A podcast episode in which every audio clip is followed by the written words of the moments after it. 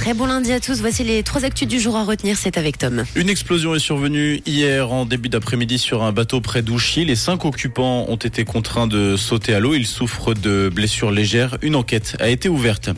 De nouvelles bornes de recharge pour les véhicules électriques vont voir le jour à Lausanne. 14 nouvelles zones de stationnement seront bientôt équipées. Les premiers quartiers en bénéficier sont Mopa, Valency, Sougar et Ouchy. Pas d'augmentation de prix avant 2025 pour Swisscom. Le géant de la communication a décidé de geler ses prix, le prix de ses abonnements jusqu'au 31 juillet prochain. Sunrise a annoncé début mai que les tarifs de ses abonnements seront augmentés de 4% dès le 1er juillet.